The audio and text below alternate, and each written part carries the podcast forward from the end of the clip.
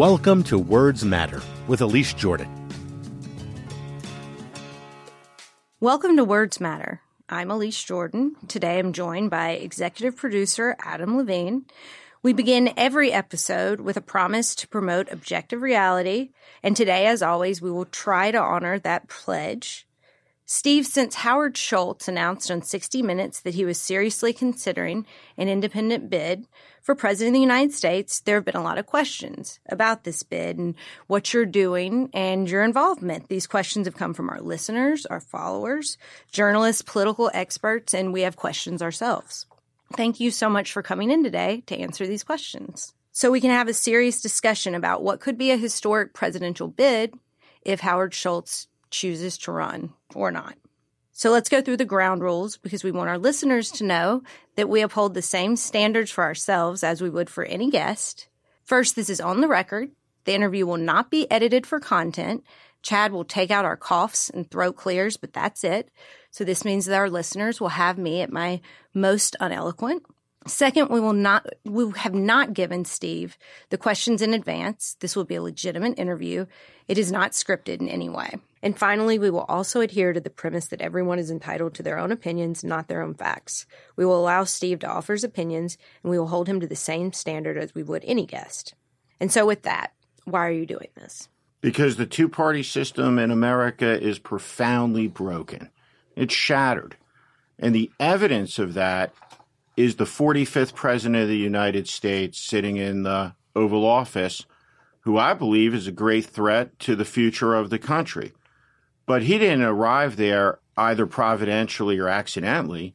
He arrived there because of the sickness in the system. Is that ultimately when people become angry enough, disillusioned enough, cynical enough, they're able to hear the words of the con man, the carnival barker, and thus we are where we are. Why? Why now? Why? Why 2020? Why not uh, look to fix that system? Which I think you your diagnosis, I think, is dead on. I think the system is absolutely broken. I think there's a lot of evidence for that. I think everybody agrees with that. But why this moment? Why not wait another cycle? It was interesting that one of the chief reasons offered why this couldn't be a possibility here in 2020 was by Michael Bloomberg. And what Mayor Bloomberg said, and by the way, I think he is the greatest mayor in the history of New York. I think he's one of the most competent human beings on the planet. And on the one to 10 scale of approval, for me, he clocks in at about a 16 and a half. But what he said was, is I looked at this closely in 2016 and I came to the conclusion that if I got into the race, then Donald Trump would be the president of the United States. So Michael Bloomberg made a decision not to get into the race. And the result was Donald Trump is the president of the United States. And so four years later, Michael Bloomberg's takeaway from that is that if an independent runs, Donald Trump will be reelected as president of the United States. Do you think this is the only way to stop him from being reelected? I think that there's a real lack of imagination that it's possible for a Democratic nominee to lose the election to Donald Trump. So many people are looking at a disapproval number that's at 56%. But presidential elections aren't referendums, they're choices. And so if you give the American people a choice, and the choice comes down to, well, what side's base do I fear the most?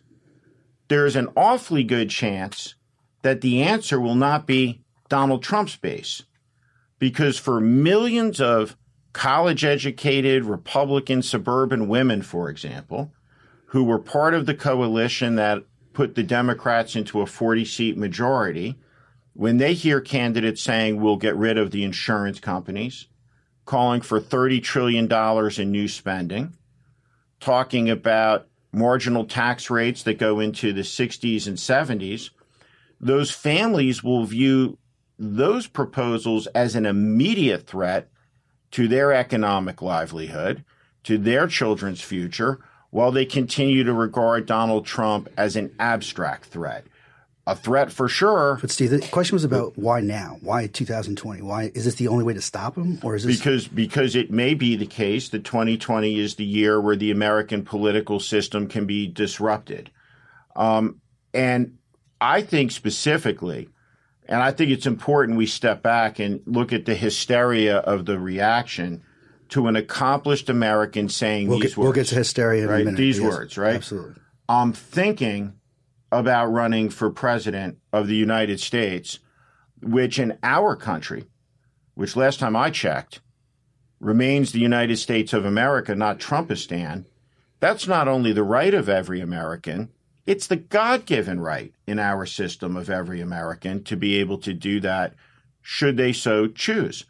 And so he hasn't announced a candidacy. What he said is, I'm going to take a look at it. I'm going to take a hard look at it. We're 670 some odd days before the next presidential election. He said, I'm going to travel the country. I'm going to visit with the American people. I'm going to advance ideas and we'll see what happens. That's all he said. And I do think we should have the free speech debate as part of we can discuss media reaction, but can we just dig into strategy a little bit more with you as looking at the landscape and the environment for third party? So why is this particular moment? Is it because of the extreme polarizations of, of both parties? And looking, is this going to be a third party bid or and the creation of a third party, or is it an individual bid mounting the ballot access? Well, what, what Howard what Howard Schultz said is that he's seriously considering running for president. If he does so, he'll do it as an independent candidate. He's not talking about starting a third party. He's talking about conceptually running as an independent candidate.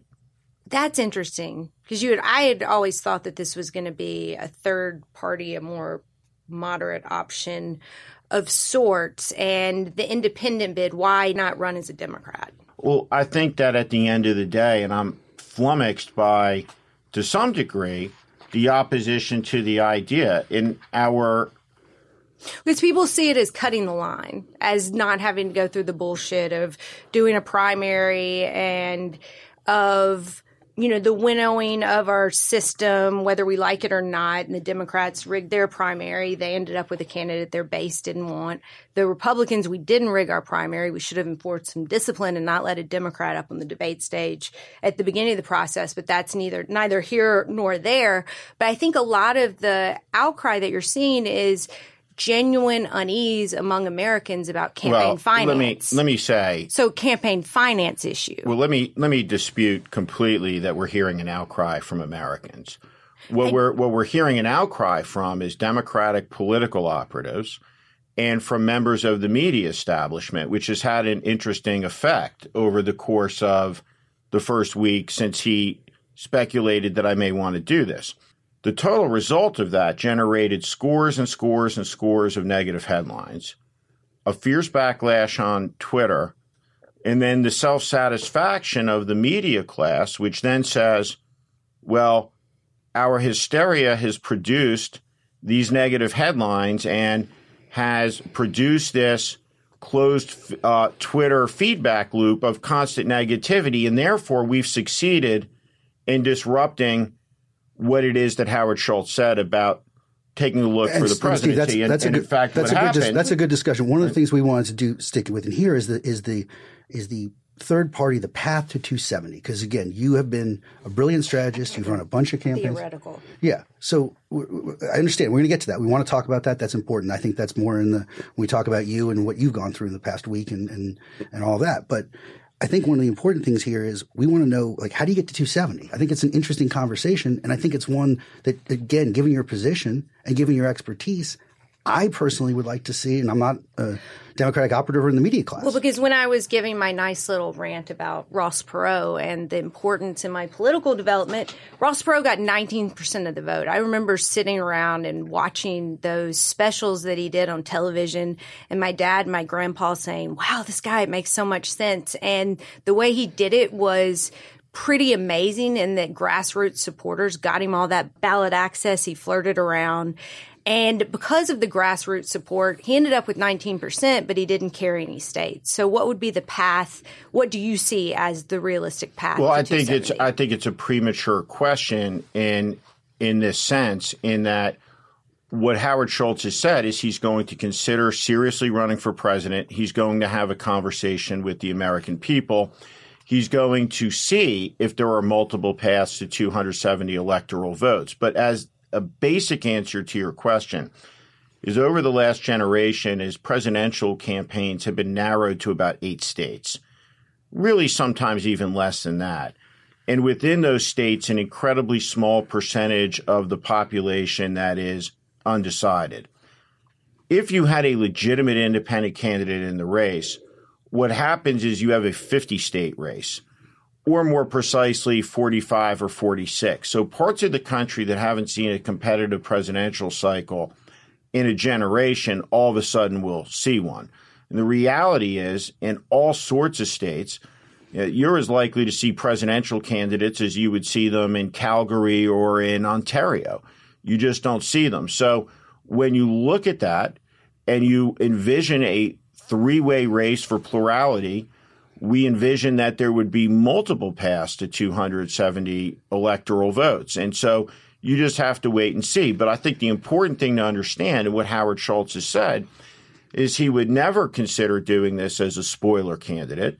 He would consider doing it if there were paths to victory, and that he'll travel the country, see if the American people are receptive to the idea. We do know that after the reaction in the first week, that 53% of the country knows that he's thinking of running for president, and he's already at 18% in the polls, according to his polling, against all three main Democratic challengers at this point Warren Sanders and Harris. Now, so clearly, the outcry, which you tried, you know, you were arguing over the nature of the outcry, but I agree that it's Democrats who were very upset by this. And that means that you can expect a lot of legal challenges in states with ballot access. How much, if you just had to give a raw estimate, do you think just in legal does a campaign, an independent candidacy like this, have to anticipate as part of their ballot access? Ballot? $10 million. And ballot access for all 50 states was something that will cost between 37 to $55 million.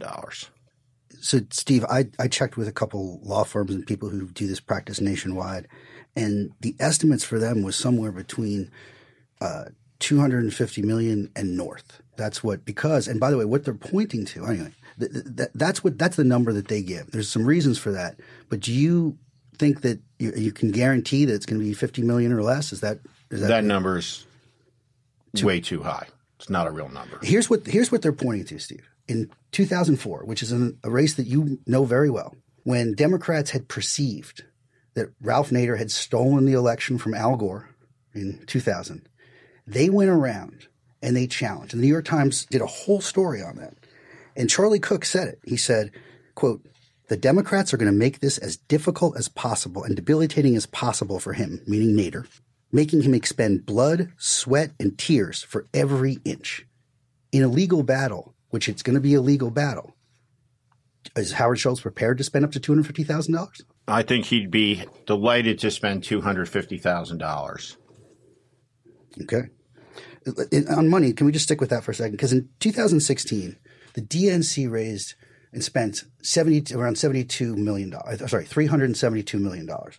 Hillary Clinton's campaign was 768 million. That's combined about 1.1 billion. And that was without the ballot access. Is Howard Schultz prepared to spend that kind of money?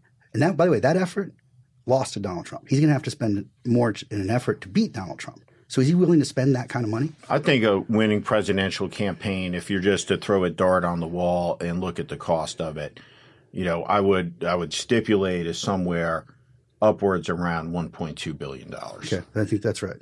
So the voters that you're going for, hearing Howard Schultz describe where he stands on issues, he does seem to be fiscally conservative, more socially liberal. Who are those voters that you're peeling away? Because I've seen different analysis from you know various camps. Some say actually it's going to pull from Trump. Actually, it's going to pull from Democrats. How do you see well, let's, the let's, electorate? Let's back up. Let's just. I think it's important to back up because I think that there's a number of questions that you're asking that we should contextualize, and then we can get more deeply into them. The first thing is all of the people that have appeared on television and said with utter certainty that he cannot win. This must not be. Are they not the same people who, from the moment that Donald Trump came down the escalator, said he's a clown and a joke and he can't get over 10% in the Republican primary? And then he couldn't get over 20%. And then once he was at 50%, it would be a contested convention. And then, of course, he could never beat Hillary Clinton. But, but Steve, here's the problem. And hold, let me finish. And so on and so forth. The inerrancy or the the fidelity to the inerrancy is just just extraordinary to watch. I mean, So first off, nobody knows what's going to happen. We've seen in the last couple of election cycles a state senator from Illinois with the middle name Hussein be elected the 44th president of the United States. We saw the Trump insurgency take the White House, and we saw the Bernie Sanders insurgency almost take down Hillary Clinton. We are clearly, historically, in a period where we have seen a historic successive wave election. So it would indicate to me that we may well be at the hour of disruption in the system, in the system that produced Donald Trump. So nobody knows what's going to happen 670 days from the election, including whether if Donald Trump will even be in the White House in, the, in November here's of the thing, Steve. in November of people want and, and, you know your campaign has pointed out and, and it's not a campaign sorry, it's a speculative effort. Your effort has pointed this out that there's 41% of people who are independents in this country. And one of the things we're trying to get to is I know you say it's premature but I'd like to think that Howard Schultz having the business background that he does would have looked at Steve Schmidt and said Steve what's the path to 270 if of those uh, 41%. You know, if you look at a state like California, you could get every Trump voter and still need 2 million votes. You look at the states like Alabama and Tennessee where Donald Trump won by, by more than 20%, and it's the same effect. What's the path? What states? Give us a state, give us three or four that you think that has that your metrics, your numbers you've talked about on uh, interviews diligence. I think it's I think it's premature to sit and go through an electoral map and to say this is what the contours of the race will be.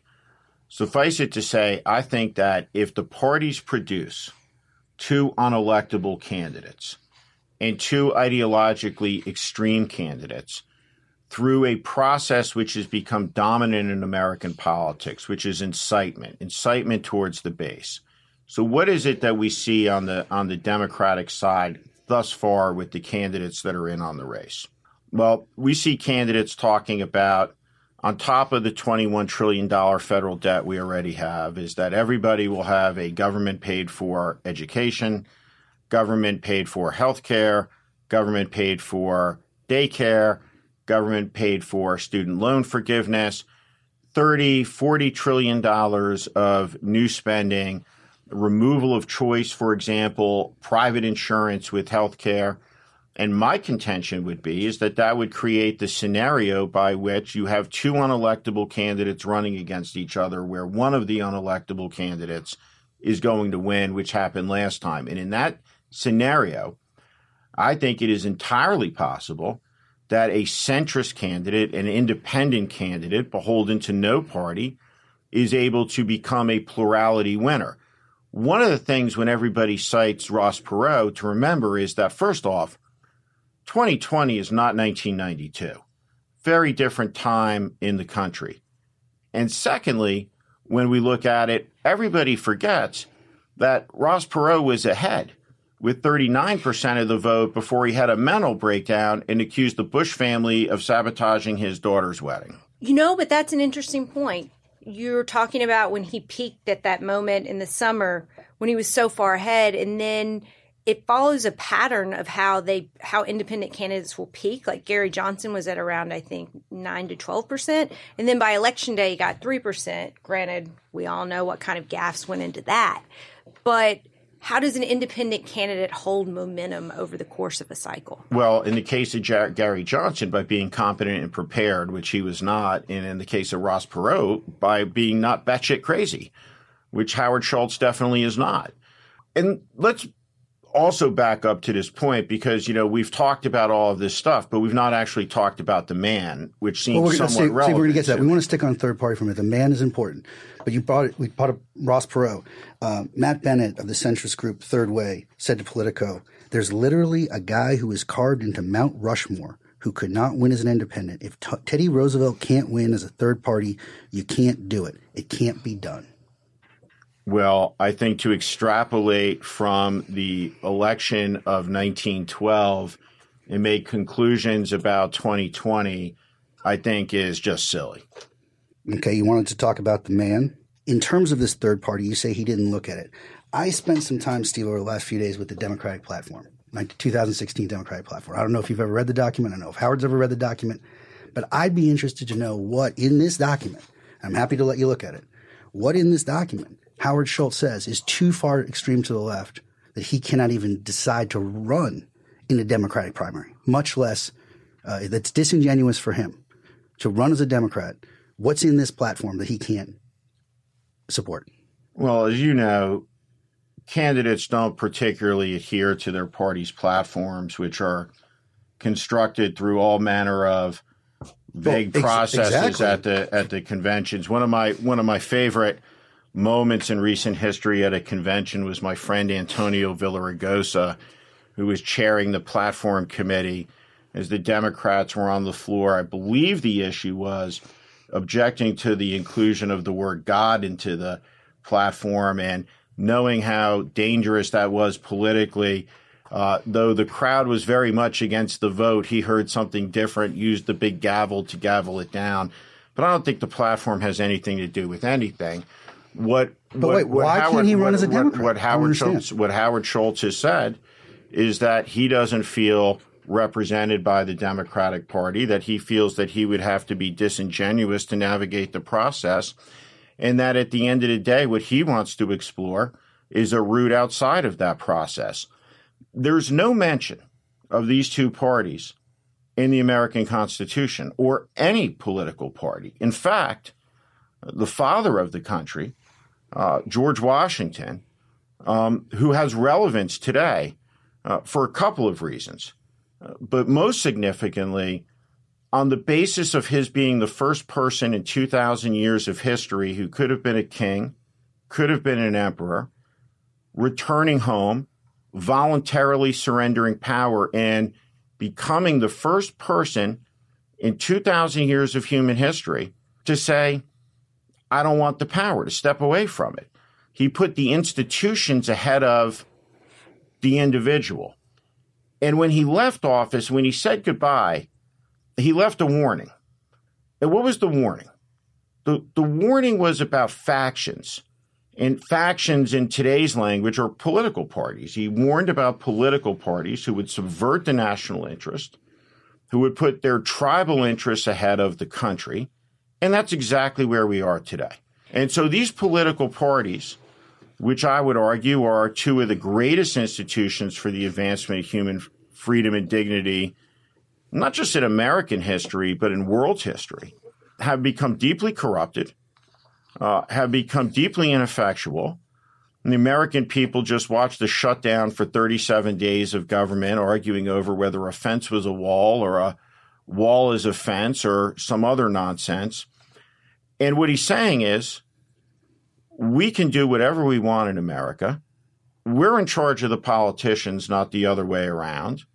And we'll see what happens. And Howard Schultz, by the way, views himself as George Washington. He said it in an interview. He said he's the first person in the history of the Republic who is an independent candidate. I thought that was interesting. Does Howard Schultz see himself as, as a George Washington? No, but I think that's a stupid question, obviously. Well, it's not a stupid question because he said it. No, he didn't say it. You're What did he say? distorting it. What did he say? He said he'd be the first independent person since George Washington. Okay. There's no comparison there?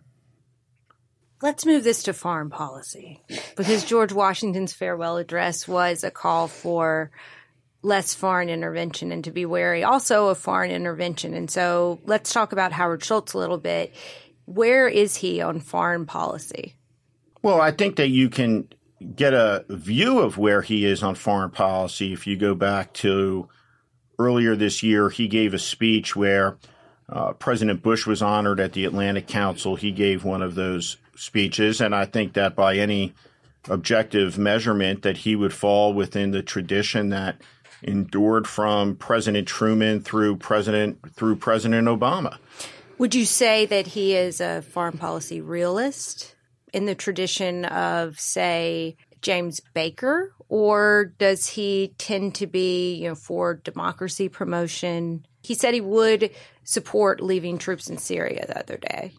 He he did say that and thought that Trump's decision announcing the withdrawal precipitously like he did uh, was a mistake. I think if you go back and he's not given any national security or foreign policy addresses in the five days since he said mm-hmm. he was thinking about running for president as an independent.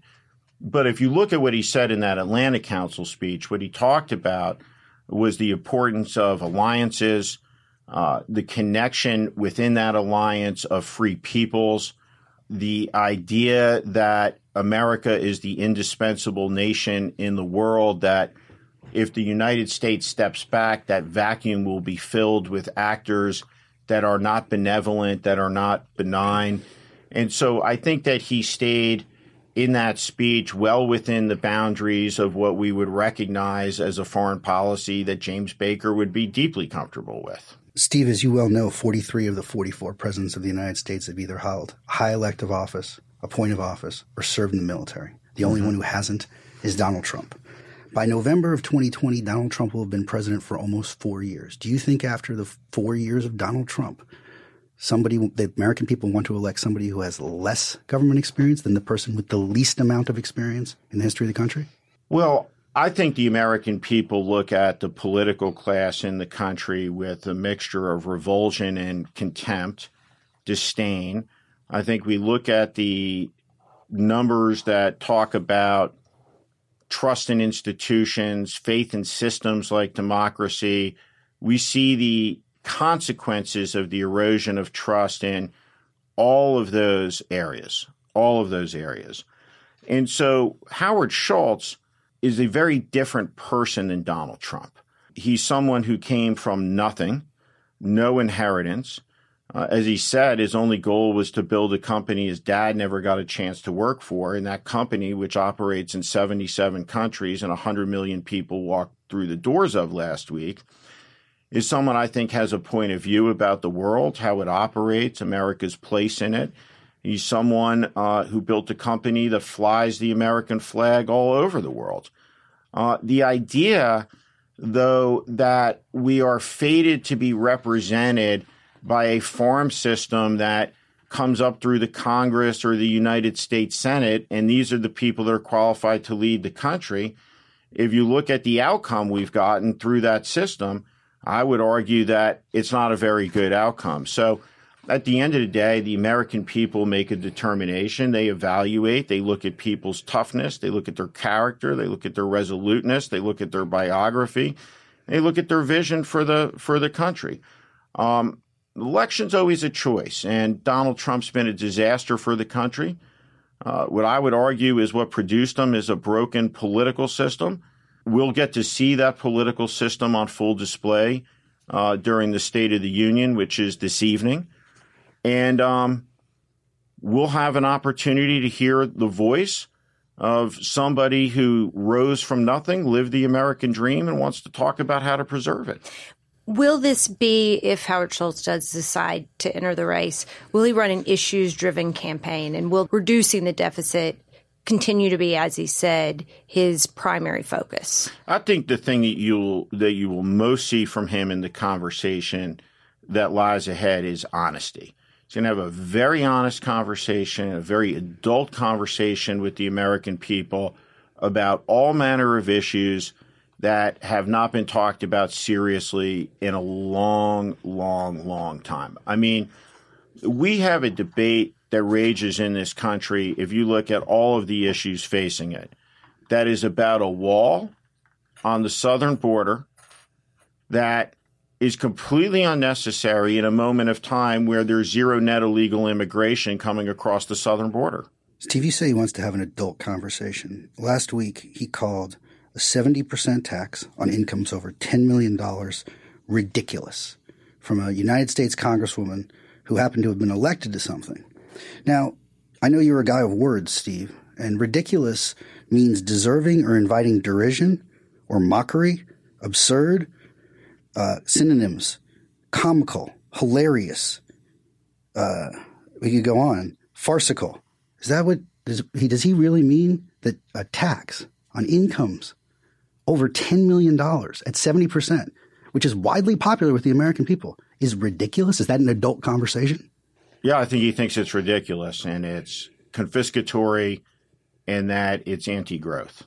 That would be his point. What is will Derek Jeter or uh, another athlete not hit another home run because they're going to get taxed at 70? What's the economic behavior that he thinks it's anti-growth other than his own pocket?